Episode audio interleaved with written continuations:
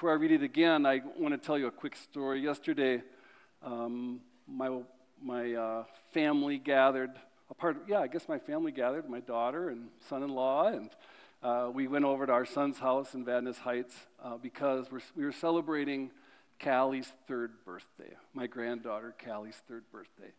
And I had a really fascinating surprise as I walked in the door uh, yesterday. It's a split level, and I came in and was walked up the stairs. And I walked up the stair- stairs, I hear this little giggle, and and there is my granddaughter Callie, three years old, and she's wrapped in a big towel.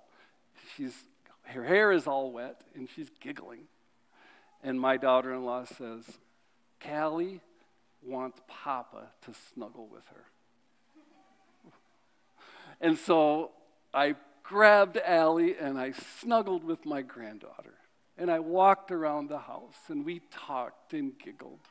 And then I gave her back to her dad and he, he put clothes on her. And for the next few hours, as people were scurrying around to prepare for this uh, party, vacuum cleaners and window cleaning and everything, I played with Callie.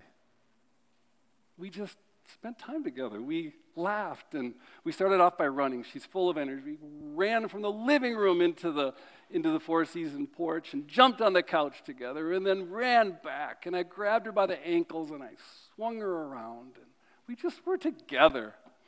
We got on the floor together and played with little figurines and it was just an absolute delight.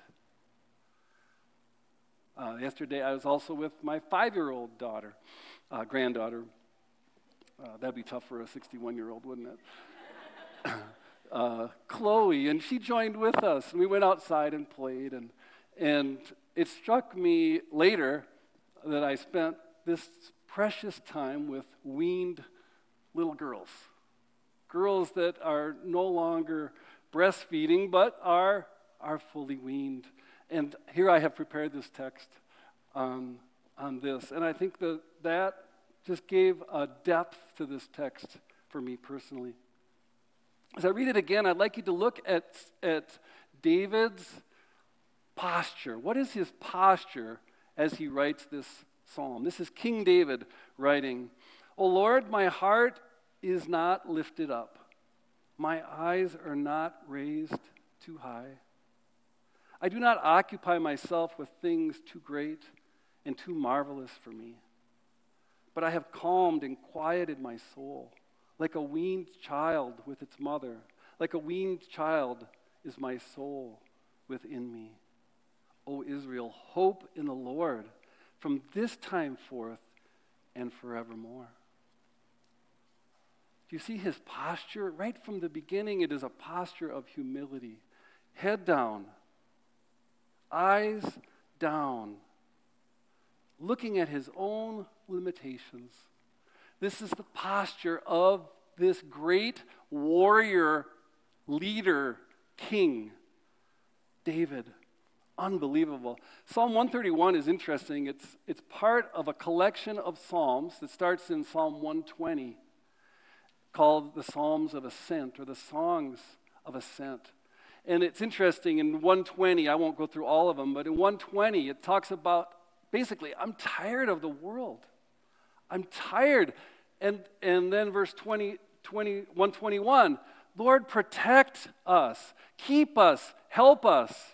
The image is of I'm leaving the world, I'm on my way up to Jerusalem along with my brothers and sisters. In verse 1, uh, chapter 122, finally they make it and they say, I want to go right to the temple. I was glad when they said to me, Let us go into the house of the Lord. It was psalms that they sang on their way to Jerusalem while, while they were in Jerusalem. Such a beautiful collection of psalms. I love them. Most of them are quite, actually, they're all quite short. And then it talks about humility, it talks about penitence. God is the one who keeps and provides. Psalm 1, 125, a psalm of trust. The one that, that strikes me most in this context is Psalm 130. It's the one that's right before Psalm 131. It's a psalm of penitence and forgiveness from God. He says, verse 4 But with you there is forgiveness, that you may be feared. I wait for the Lord, my soul waits, and in his word I hope. My soul waits for the Lord a psalm of forgiveness. It's a, it's a psalm of humility. And this collection is a, is a collection of psalms of humility. It is God who blesses, it is God who gives us favor. He is the one who protects us, He is our rock, He is our fortress. This is the story of the Psalms, isn't it? I cry out to God for help because He is the one who can help me. In fact, it's the story of the Bible. We call out to God for help. He is the one who redeems, He is the one who forgives, He is the one who helps us, He is the one who provides. And then we come to Psalm 131. And Psalm, uh, David starts this psalm with this amazing phrase O Lord, my heart is not lifted up, my, ha- my eyes are not raised too high. This great king takes a posture of humility. And then he continues I do not occupy myself with things too great and too marvelous for me. There are things that are beyond me. I am limited, he said. There's so much that I don't understand. God is great. God is powerful. He is beyond what we can imagine. The Bible gives the image of God measuring the heavens with, with a span like this. He says the nations are like a drop in the bucket. Wow. He humbles kings of the earth. He is all powerful. How can I understand these things? And what about our questions? I do not occupy myself with things too great and too marvelous for me when I was in uh, just probably finishing high school, 17, 18 years old, I started to ask the question is there really a God? I grew up in church, I heard about God, I professed faith, and, and then I thought, is there really a God? And I started a quest. How do I know that God actually exists? And I kept going, question after question. By the time I was in my mid 20s, I actually thought I would have a very difficult, almost insurmountable question in my brain for the rest of my life. That's what I thought. One question after the other. You ever felt like that? One question after the other. You know, I, I worked through each one. I talked to people. I read books. I came to some kind of conclusion on all of it. But you know what? In the end, we can't wrap up everything so tightly in a little bow because we're so small. We are so limited. God is so beyond us. His thoughts are not our thoughts, His ways are not our ways. Who can know the mind of the Lord? We are so small, we are so limited, and David recognizes that. And so he says, I humble myself my head is down. My heart, my eyes are down. There's so much I don't know, and I can't occupy myself with that. I can't spend my time thinking about that. I love the book of Habakkuk, one of my favorites in the Bible. Uh, Habakkuk is, lives in a time of Israel of great sin, and it was just ugly. And he comes to God and he says, God, do you see what's going on? I'm paraphrasing, by the way. God, do you see what's going on? The, the, the unrighteous are doing evil to the righteous. There's corruption everywhere. Why don't you do something about it? And God responds to Habakkuk. And he says, Oh, yeah, I got it. I'm working on it. In fact, I have a plan, and it's something that if I told you, you wouldn't believe. And then he spills the beans. I'm raising up the Babylonians, and they're going to come, and they're going to severely discipline my people. This is part of his redemptive plan is to bring them back through severe discipline. And Habakkuk's response is amazing. It's beautiful. He says, Are you from everlasting? I'm not uh, paraphrasing here. Are you not from everlasting? You are our Holy One. He goes on to talk about God being sovereign and in control. He gets it. Yeah, God can do things that we don't see. He's so much beyond us. And then all of a sudden, he catches himself. Wait, the Babylonians, not the Babylonians, they're way worse than we are. How can you use them to punish your people? God says, Oh, I got that figured out too. I have the whole thing figured out. I know exactly how I am going to punish the Babylonians too. Habakkuk, you need to trust me. And then he says these very important words, which are so significant in all of the Bible. The righteous one lives by faith. The righteous shall live by faith. We have to trust him. And this is a theme in the New Testament. Our life before God is a life of faith. We are small, we don't have all the answers. Our only hope is to trust him. And that's what David says here. He says, I'm humble. I don't have all the answers, but, verse 2, I have calmed and quieted my soul like a weaned child with its mother. Like a weaned child is my soul within me.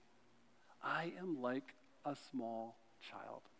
So I asked the question Are you like a weaned child? We better dig into that. What does he mean by this? David, what do you mean like a weaned child? There are a few things that can help us understand this. One, weaned children, uh, the, the weaning process in ancient times and throughout our world today was a much later process than we do here in the United States. So, uh, around the world today, the average time approximately that children are fully weaned is between four and four and a half years old. That's strange to us as Americans. But we're not talking about infants that, have, uh, that are really little, you know, six months, eight months, you know, a year old baby. We're talking about kids that are walking around, right? That helps us understand it. Secondly, is this the fact that they are weaned. It's a past tense. He's talking about kids that have already gone through the process of weaning, the trauma of leaving, uh, leaving the, the breastfeeding process. So it's done, it's over. And now they're at a different stage. They're at a stage like my daughter Callie, uh, granddaughter, here I go again, granddaughter Callie and my granddaughter Chloe. They're a little bit bigger. They can sit and listen to the adults talk. And they're taking things in, they're learning. But you know, they don't, they don't know too much. Callie, as we're playing on the ground, she's like babbling and talking, and she's just kind of talking silliness and foolishness. She really knows so little about life. She's a three year old, right?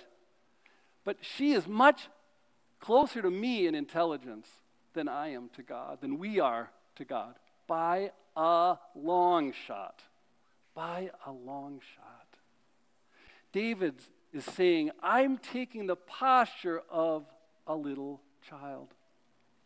Another thing that really helps us understand what, the, what David means by a weaned child is the words of Jesus himself. One day, Jesus was with the disciples, and they came with a question Who is the greatest in the kingdom of heaven? And Jesus called a little, little child to himself and placed the child in the midst of the disciples. And he said this Truly I say to you, unless you convert and become like children, you will never enter the kingdom of heaven. Whoever humbles himself like this child is the greatest in the kingdom of heaven. We cannot enter the kingdom of heaven unless we turn, convert like a child. And we cannot be great in the kingdom unless we convert and be like a child. What is it about children? Little children that is an image for us. They, they have to trust, they have to be dependent. They are dependent, and they've moved to a new stage of maturity. It's not instant gratification anymore, it's delayed gratification. And so we don't get all the answers now. We have to wait for the answers, right? And so we are like a weaned child. What an image for a warrior king to say, to describe himself. A, a weaned child. It's interesting what Jesus is describing here becoming like a child. This is what some people call the inverted kingdom. Jesus said, Let the children come to me and do not hinder them, for such as these belongs the kingdom of God. He who exalts himself will be humbled, and he who humbles himself will be exalted. God opposes the proud, but gives grace to the humble. The weak become strong. Power is perfected in weakness. It is an inverted kingdom. It's completely different than the world that we live in. It's a kingdom that belongs to the humble because they have the king present in them. Wow. It is amazing. Are we humble like a child? Do we have a simple trust amidst the complexities of our world today? If you could keep your finger in Psalm 131, we're going to get there. We're going to come back there. If not, you can find it. That's not a problem. I'd like you to go to Matthew chapter 5 real quickly with me. It's page 809 in your in your uh, Pew Bible if you're looking along in the Pew Bible.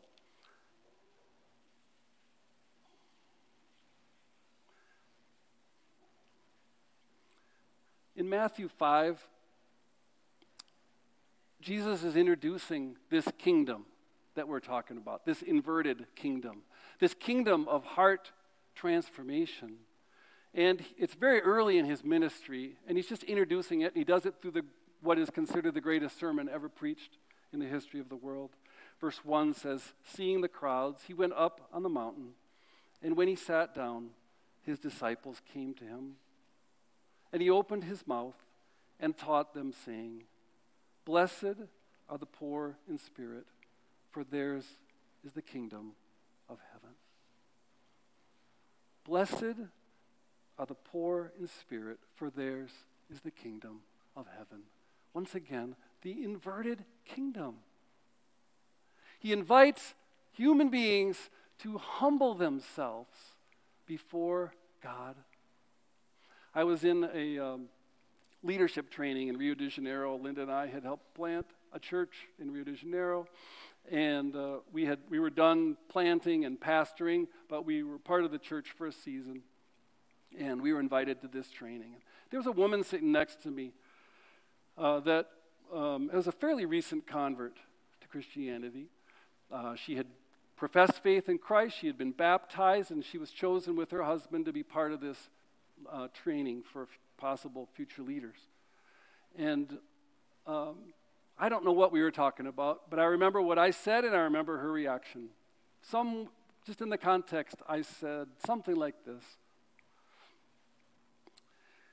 the life, the life of Christianity, at the heart of, of Christian, the Christian life, is surrender. And she bristled and she turned and she said, What? And I remember just being shocked that she missed the memo. That, that Christianity is about Christ, and to enter that relationship is an act of humility, it's surrender. And from that day forward, it is a life of surrender. She missed the memo, and she was in shock and she was angry at what I said. Wow. I was, I was shocked at her reaction.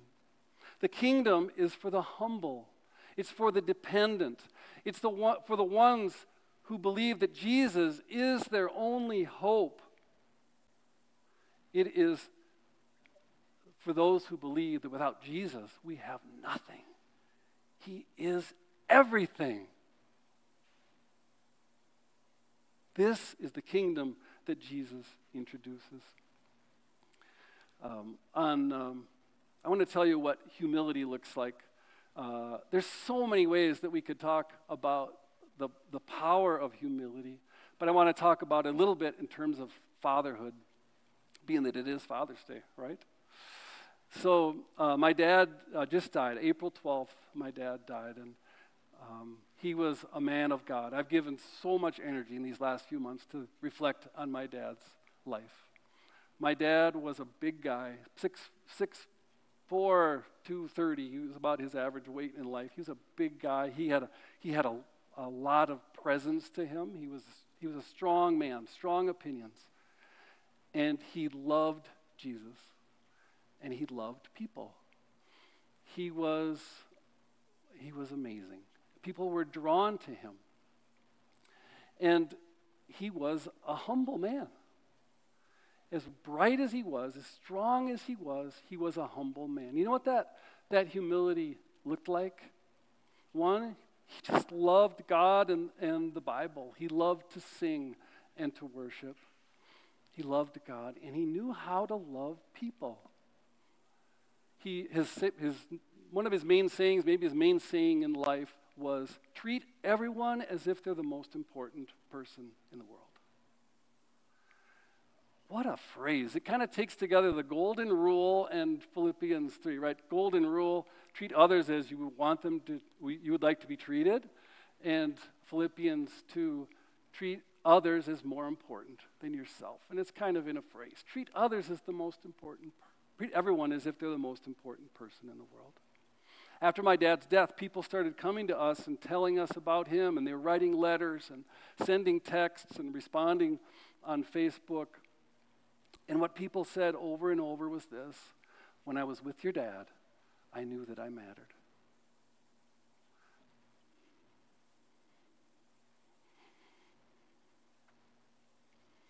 He was present with people. And he, he was intrigued by people, so he would ask questions and he would listen to those questions. People knew that they were important because he loved them. He simply took time to care for people, to look them in the eye and not be in a hurry. Oh, what a gift that was to me. He was present for me as a, as a dad. Pretty much every day he said, I love you, son. And he lived it. He loved me. He loved my, da- my sister and my, boy, I got that all messed up. I, my sister and my brother, right? He just loved so well. He almost never talked about himself. He just liked to ask questions and hear from people and learn from people. He loved really smart people because he knew he could learn from them. He wasn't intimidated by them. He, he was a sponge when he was around them. Uh, verse uh, 5 also described my dad so well. Blessed are the meek, for they shall inherit the earth. Uh, meek, I think Andrew said this when he preached this last year. Uh, meek is not weak, right? The, this word is amazing. It, it is, was used, among other things, to describe a horse that was tamed power under control. This was my dad, power under control. And as I think thought about David, here is a powerful man. He is a king. He's a warrior. He killed a bear and a lion with his bare hands to protect sheep. Who does that? I mean, that is incredible. He, he was he was brilliant, but he's also a musician and a poet, a Renaissance man, right? He was incredible. And yet, his desire is to be like a weaned child. Man, is that incredible. And then Jesus himself. God, the creator of the universe, becomes flesh and dwells among us. And he says about himself, Learn from me, for I am gentle and humble in heart. Jesus was gentle, divine power under control, humble, fully dependent on his Father. Read the Gospel of John sometimes and just look at the dependence of Jesus on his Father, and you will be in awe. He was dependent, dependent. These are our examples of power under control. I don't know if I know two that are better than David and Jesus. Of course, Jesus is the greatest, of course, uh, of all of the, the great humble people. But power under control. Do you desire this?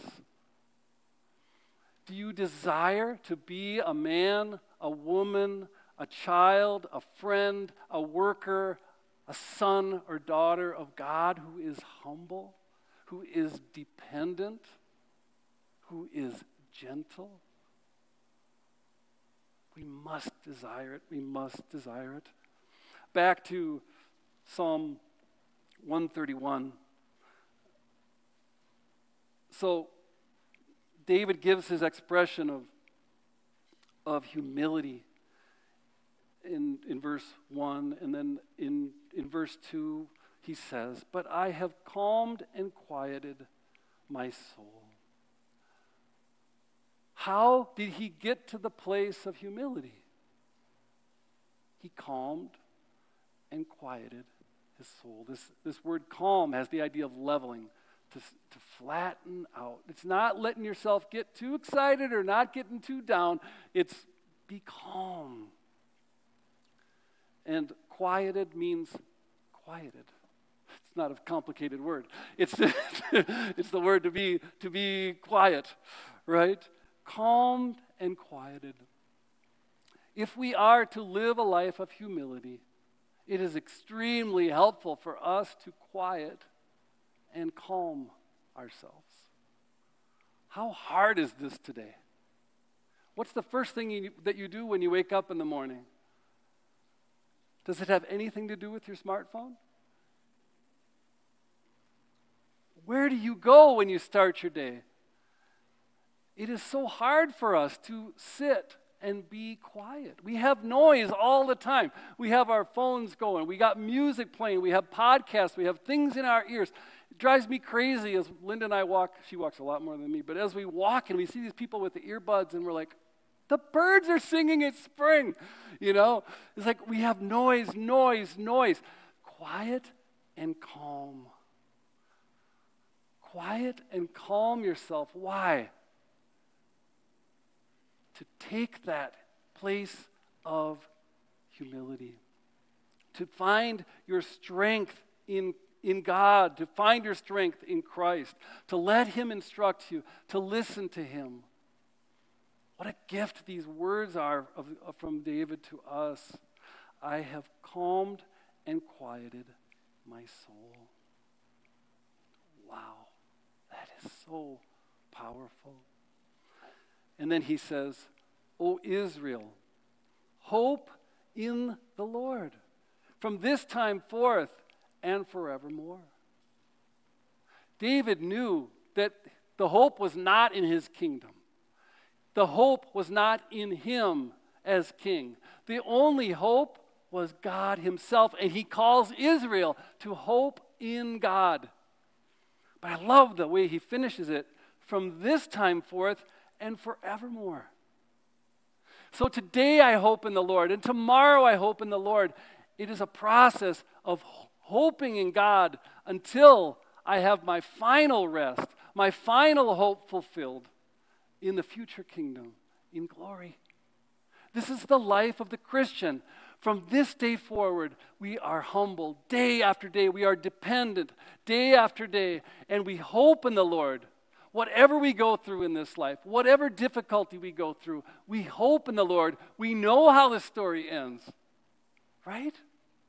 And so our heart is lifted up because we have a God of hope who will deliver us to the place of hope. I have a challenge for us, all of us, including myself, for this next week. Every day, have time for calm and quiet time with the Lord. Can you do that? You can do that. We can all do that. Every day, calm and quiet time with the Lord, to be with Him, to listen to Him, to worship Him, to be with Him. We can do that. Calm and quiet time. Now, some of you actually might experience this better running than sitting on a couch. I don't know, right? I don't know how that's going to look like for you. And maybe some of us can even calm and quiet our hearts numerous times throughout the day. To realign our hearts before the Lord numerous times. Lord, help me. I humble myself before you. I humble myself before you. You are my hope. Help me, Lord. Help me. I rely on you to continually live a life of dependence on God. Let's pray together.